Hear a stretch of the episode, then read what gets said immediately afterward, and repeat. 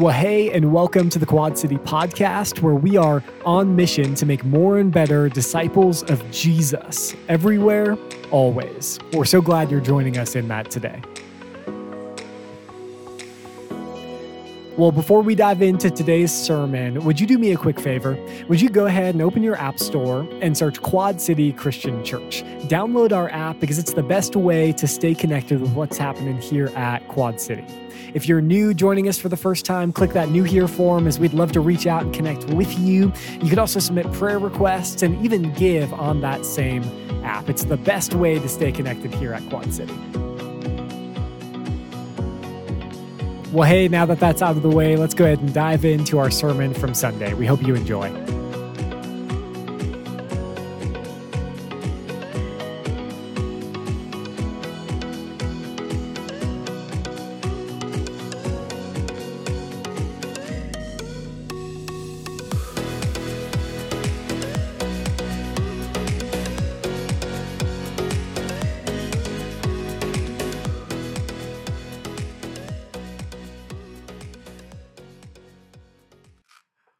Welcome. My name is Jason. I'm one of the pastors here, and we are honored that you've chosen to make worshiping with us part of your Christmas celebration. I want to welcome all of those out in Prescott Valley, as well as those online. So grateful to have you with us this morning. And whether you're ready or not, Christmas is here.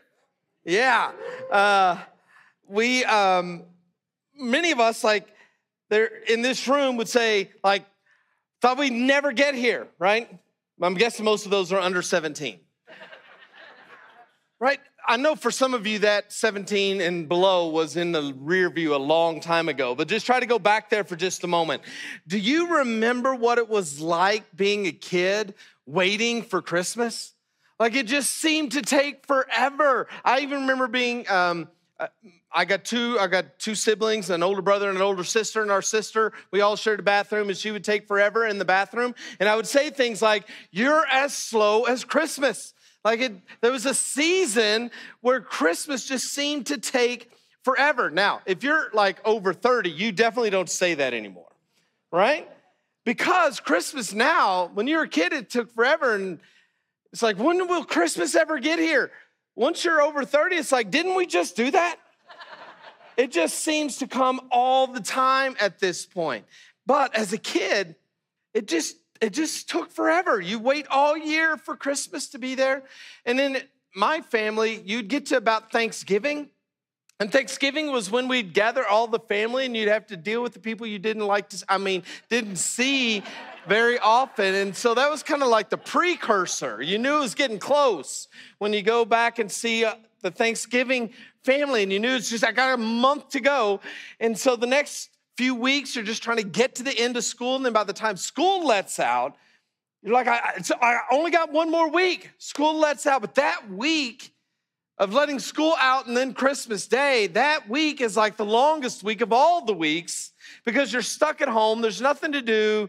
It's just reruns of old Christmas movies, and you're looking at the tree and you're just waiting and waiting and waiting. And that week just seemed to crawl by. There is built in to Christmas, this sense of anticipation, of waiting. And, and what is it that you're anticipating? What is it that you are waiting for? Presents, that's right. It's exactly right. Somebody said Jesus earlier. I said, No, you weren't. You weren't waiting on, you did not. No. You weren't waiting on Jesus. You were waiting on them presents. That's what you were waiting on because you just wanted that thing, that thing you were longing for just to be under the tree and you were just waiting and hoping. Do you remember the anxiety just waiting and wondering and hoping and praying and begging that that thing you wanted would end up under the tree and you'd make a list and you'd drop hints to anybody and everybody you'd send a letter to santa and to your granny and to the creepy old guy across the street because you didn't care where it came from as long as the thing that you wanted ended up under the tree. Like Christmas at one time for all of us, when we were kids, it just came with this anticipation. It created this sense of longing in us. And what I'm what I want to share with you today is that that anticipation has been part of the Christmas story from the very beginning. So today, if you got your Bibles, I want to invite you to turn them on, turn them to Luke chapter 2. Luke chapter 2. I want to share a part of this Christmas story that often gets skipped, okay? Uh, if you ever hang out at the, the courthouse square on Christmas, they read the beginning of Luke chapter 2. But there's a part of the story at the end of Luke chapter 2 that nobody ever talks about. So I want to dive into that today. So, this part of the story comes after the trek to Bethlehem. It comes after the baby in a manger. It comes after the angels and the shepherds. In fact, it occurs a few weeks after Jesus was actually born. But I think it's kind of like the bow on the gift that is the Christmas story. And we find it at the end of Luke chapter 2. And it, it surrounds a guy named Simeon. A guy named Simeon. And here's what we're going to learn Simeon knew what it meant to wait. Let's dive in. It says, When the time came for the purification rites required by the law of Moses, Joseph and Mary took him, meaning Jesus, to Jerusalem to present him to the Lord. As it is written in the law of the Lord, every firstborn male is to be consecrated to the Lord and to offer a sacrifice in keeping with what is said in the law of the Lord a pair of doves or two young pigeons. So, let me help set the context for you. This scene takes place in the city of Jerusalem. Jesus was born in Bethlehem. This was about five miles away. Jerusalem was the big city and had the big temple courts. And, and what would happen, according to Jewish law, the firstborns of every womb belonged to the Lord. It was to be given to the Lord. And this is whatever womb the womb of a cow or a goat or an ox, even a person. The firstborn male of every woman's womb was to be consecrated, given over, presented to the Lord. There's a principle in here that God deserves our first and our best. They belong to the Lord.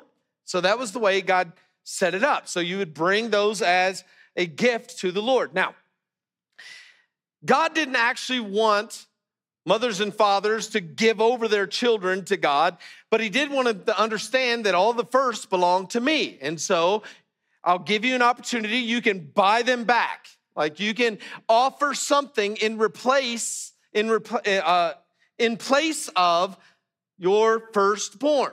So you would redeem your firstborn from the Lord. And so you bring your child, firstborn, and redeem them.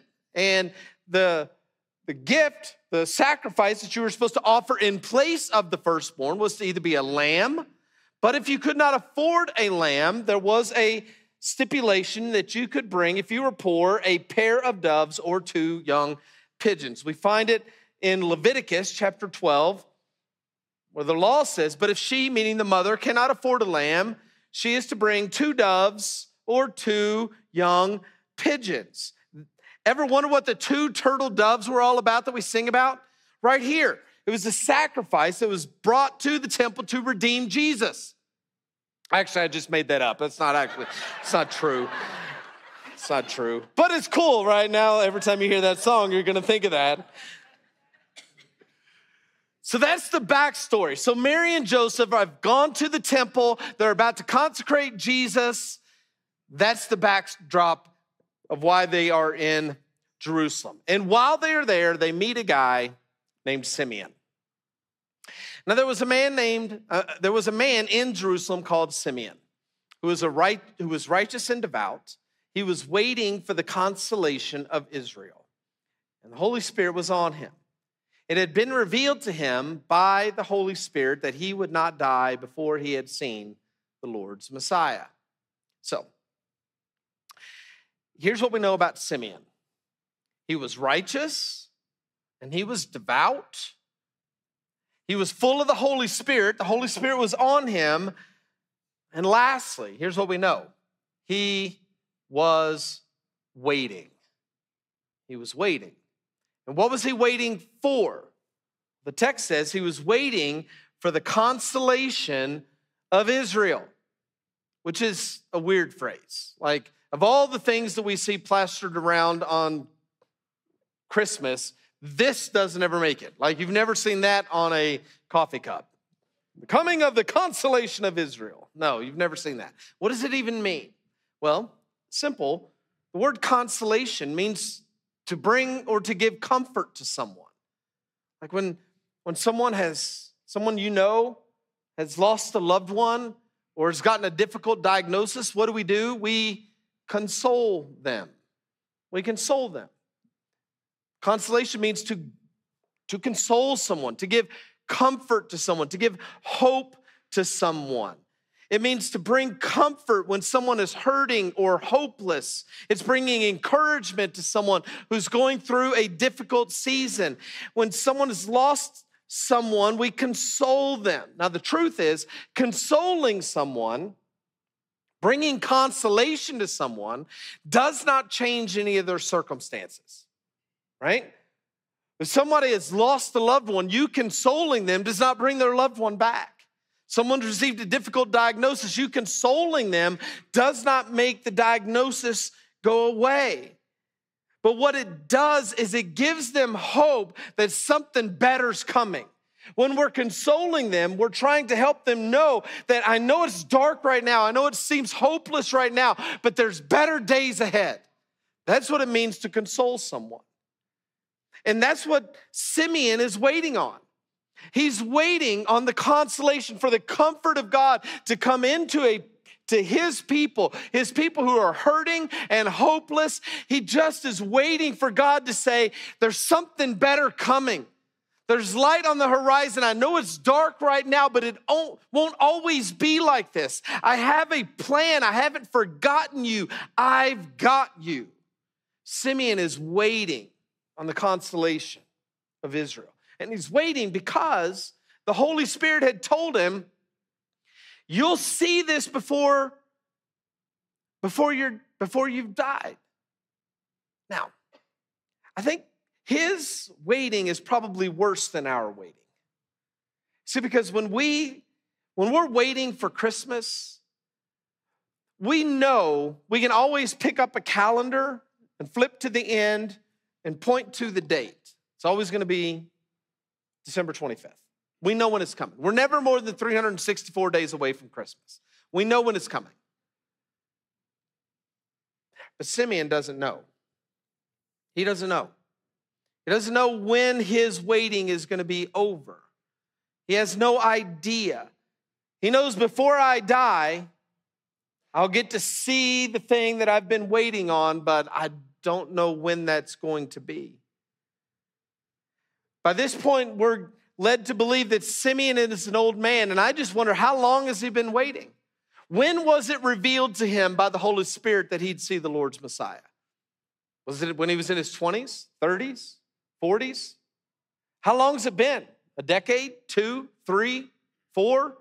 We have no idea. We just know he's been waiting. He knew that he was going to get to receive this gift of seeing the Lord's Messiah, but we he has no idea when, and month after month, and year after year, he's just waiting and waiting and waiting, and nothing happens. For him, it's kind of like Narnia always winter and never Christmas. He's just waiting, and he has no idea when it's going to be over. That was Simeon's life. Until, moved by the Spirit, he went to the temple courts. When the parents brought the child Jesus to do for him what the custom of the law required, Simeon took him in his arms and praised God. I like to just always play these out in my mind. Imagine there's this moment, right? The Holy Spirit says, Hey, wake up, today's the day, go. And Simeon gets up and he goes to the temple, and the temple's huge, by the way. If you've never been, you should. It's a the Temple Mount is huge. Hundreds of thousands of people can fit on it. I imagine Mary and Joseph, and they're walking across the Temple Mount, and there's people everywhere, and they're small town people, and this is a big city place. And all of a sudden, Mary notices somebody noticing her. Many of you ladies have been there she notices somebody is noticing her and she looks over and there's this wide-eyed guy and he's he's all excited and his eyes are bulging he comes he starts walking in their direction and he gets faster and faster as he's coming over and she freaks out and steps on the other side of joseph hoping he'll protect her but he doesn't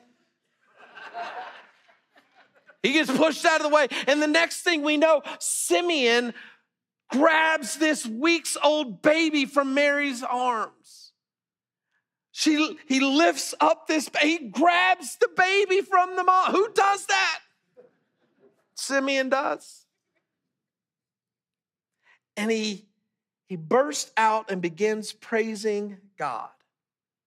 And this song or hymn or psalm, whatever we want to call it, there's a name for it. It's called the Nunc Dimittis. It's actually Latin that means you can dismiss. You can dismiss. That's what this phrase means. And the reason we call it you can dismiss is because that's part of Simeon's prayer.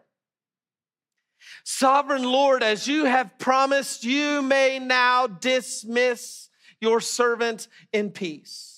For my eyes have seen your salvation, which you've prepared in the sight of all nations, a light for revelation to the Gentiles and the glory of your people, Israel. So the day has finally arrived for Simeon. The gift that he'd been longing for, praying for, waiting for has finally arrived. And with his own eyes, he says, I have seen your salvation. I think it's interesting that he doesn't say this baby will bring salvation. It's not what he says. He says, This baby is your salvation. Simeon's wait was over. He sees the consolation of Israel. He's holding him in his hands. And again, this wasn't a moment that the, the, the circumstances of God's people changed. Nothing's changed. In fact, nothing would change for another 30 years until Jesus is revealed as the Son of God. He's just a baby. Nothing would change for 30 years, but it didn't matter. Everything had changed for Simeon because he has seen the Lord's salvation. It changed for him. This was God revealing to Simeon light is on the way. Hope has arrived. Things are going to be different. I know it's dark right now, but it's going to be okay. I've got you. I've got a plan. It's going to be okay. And in an instant, in an instant, Simeon's anxiety, it was gone. As he proclaims to the Lord, You may now dismiss your servant in peace. And when he says dismiss, he's not saying you can send me out of the room. Saying you can, I can die. I'm good to go. You can take my life. You can you can bring me out of this world. You can dismiss me because now I've seen your salvation and I know it's going to be okay. And the good news is that, that the consolation of Israel was not just for Israel. Simeon makes it very clear he goes, This salvation that my eyes have seen, it isn't just for Israel. In fact, You've prepared it in the sight of all nations. The, this is a light of revelation for, for the Gentiles, not just for the Jews. Like all people for the Jewish mind fit into two categories. You were either Jewish or you were Gentile. Everybody fit into one of those two categories. And Simeon says, This salvation is for all nations, it's light for even the Gentiles. This is not just the consolation of Israel, but for all people. For all people. This is a, a light of salvation that's going to be for the Americans. It's going to be for the Koreans. It's going to be for the Mexicans and the Filipinos and the Italians and the Chinese and the Sudanese and the Palestinians. Like, this is for everybody to the ends of the earth. No doubt Simeon understood what Isaiah 49, verse 6 says.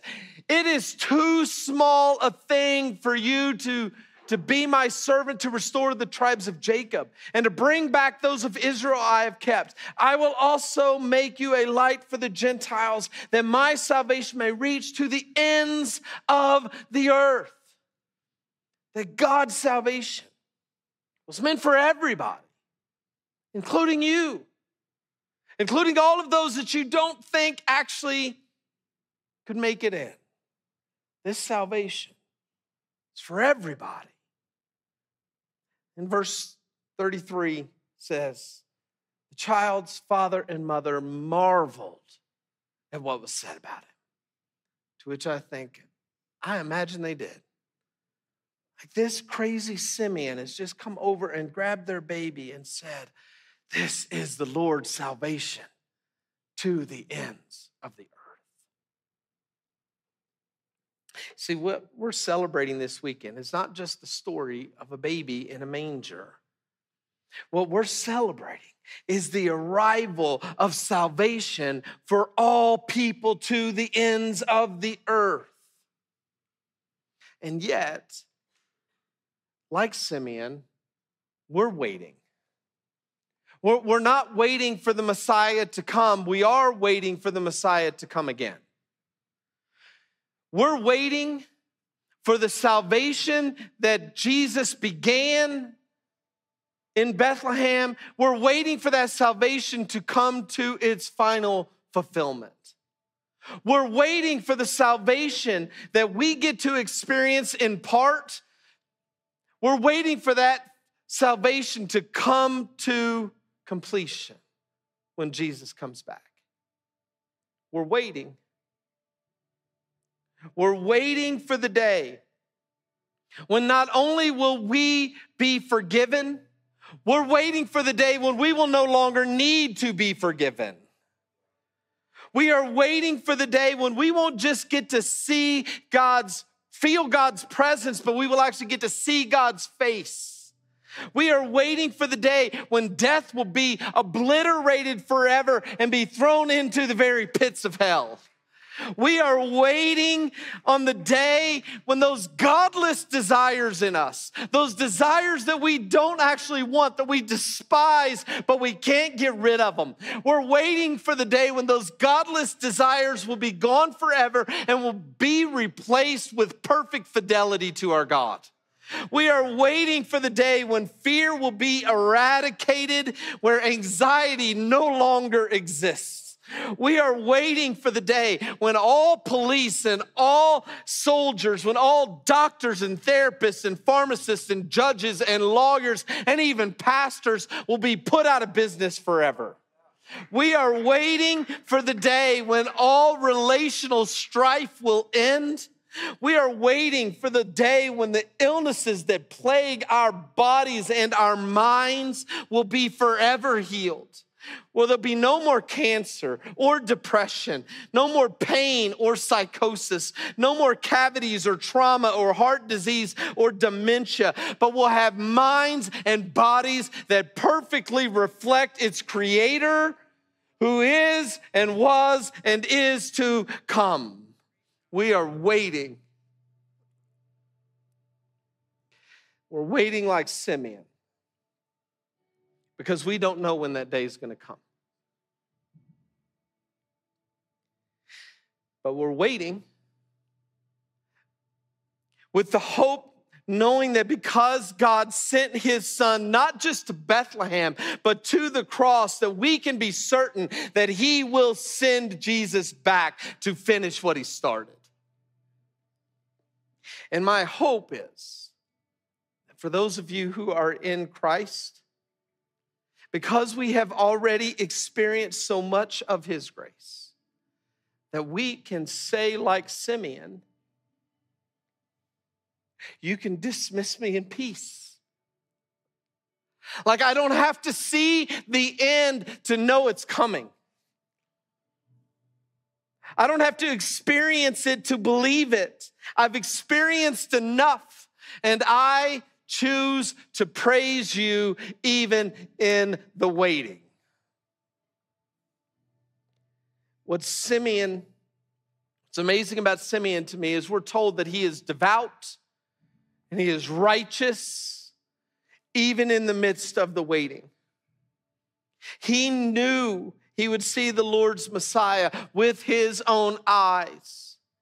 And I just need to remind you today so will you. You will get to see the Lord's Messiah with your own eyes. That's a promise. Christmas is not just a story about a baby in a manger. Ultimately, it's a story about a king on a throne that one day we will all bow down before him. But the good news is, we don't have to wait until that day to give him the worship that he deserves. So today, we want to choose to worship him even in the waiting. So I'm going to invite you right now. Would you stand with us and let's sing out our praise and overflow with worship to the Lord, even in the midst of our waiting? Father, we are grateful that you've sent your son. And what he started when his first when he first arrived, he's going to finish when he comes back. That we're going to get to experience our salvation in a fullness that we can only dream of. But we believe it. So even now today, we choose to lift up our praise and to worship you. It's in Christ's name we pray. Amen. Amen. And thank you so much for joining us today here at the Quad City Podcast. Hey, our desire is that we would each look more and more like Jesus every day, week, month, and year. And we know that that doesn't just come from learning more about Him and His Word, but by actually applying it to our lives today. We hope that you take this message that you heard today and apply it to your life in a way that makes you honor Him. Well, thanks again for joining us today. Be sure to download the Quad City app, and we will see you again next time.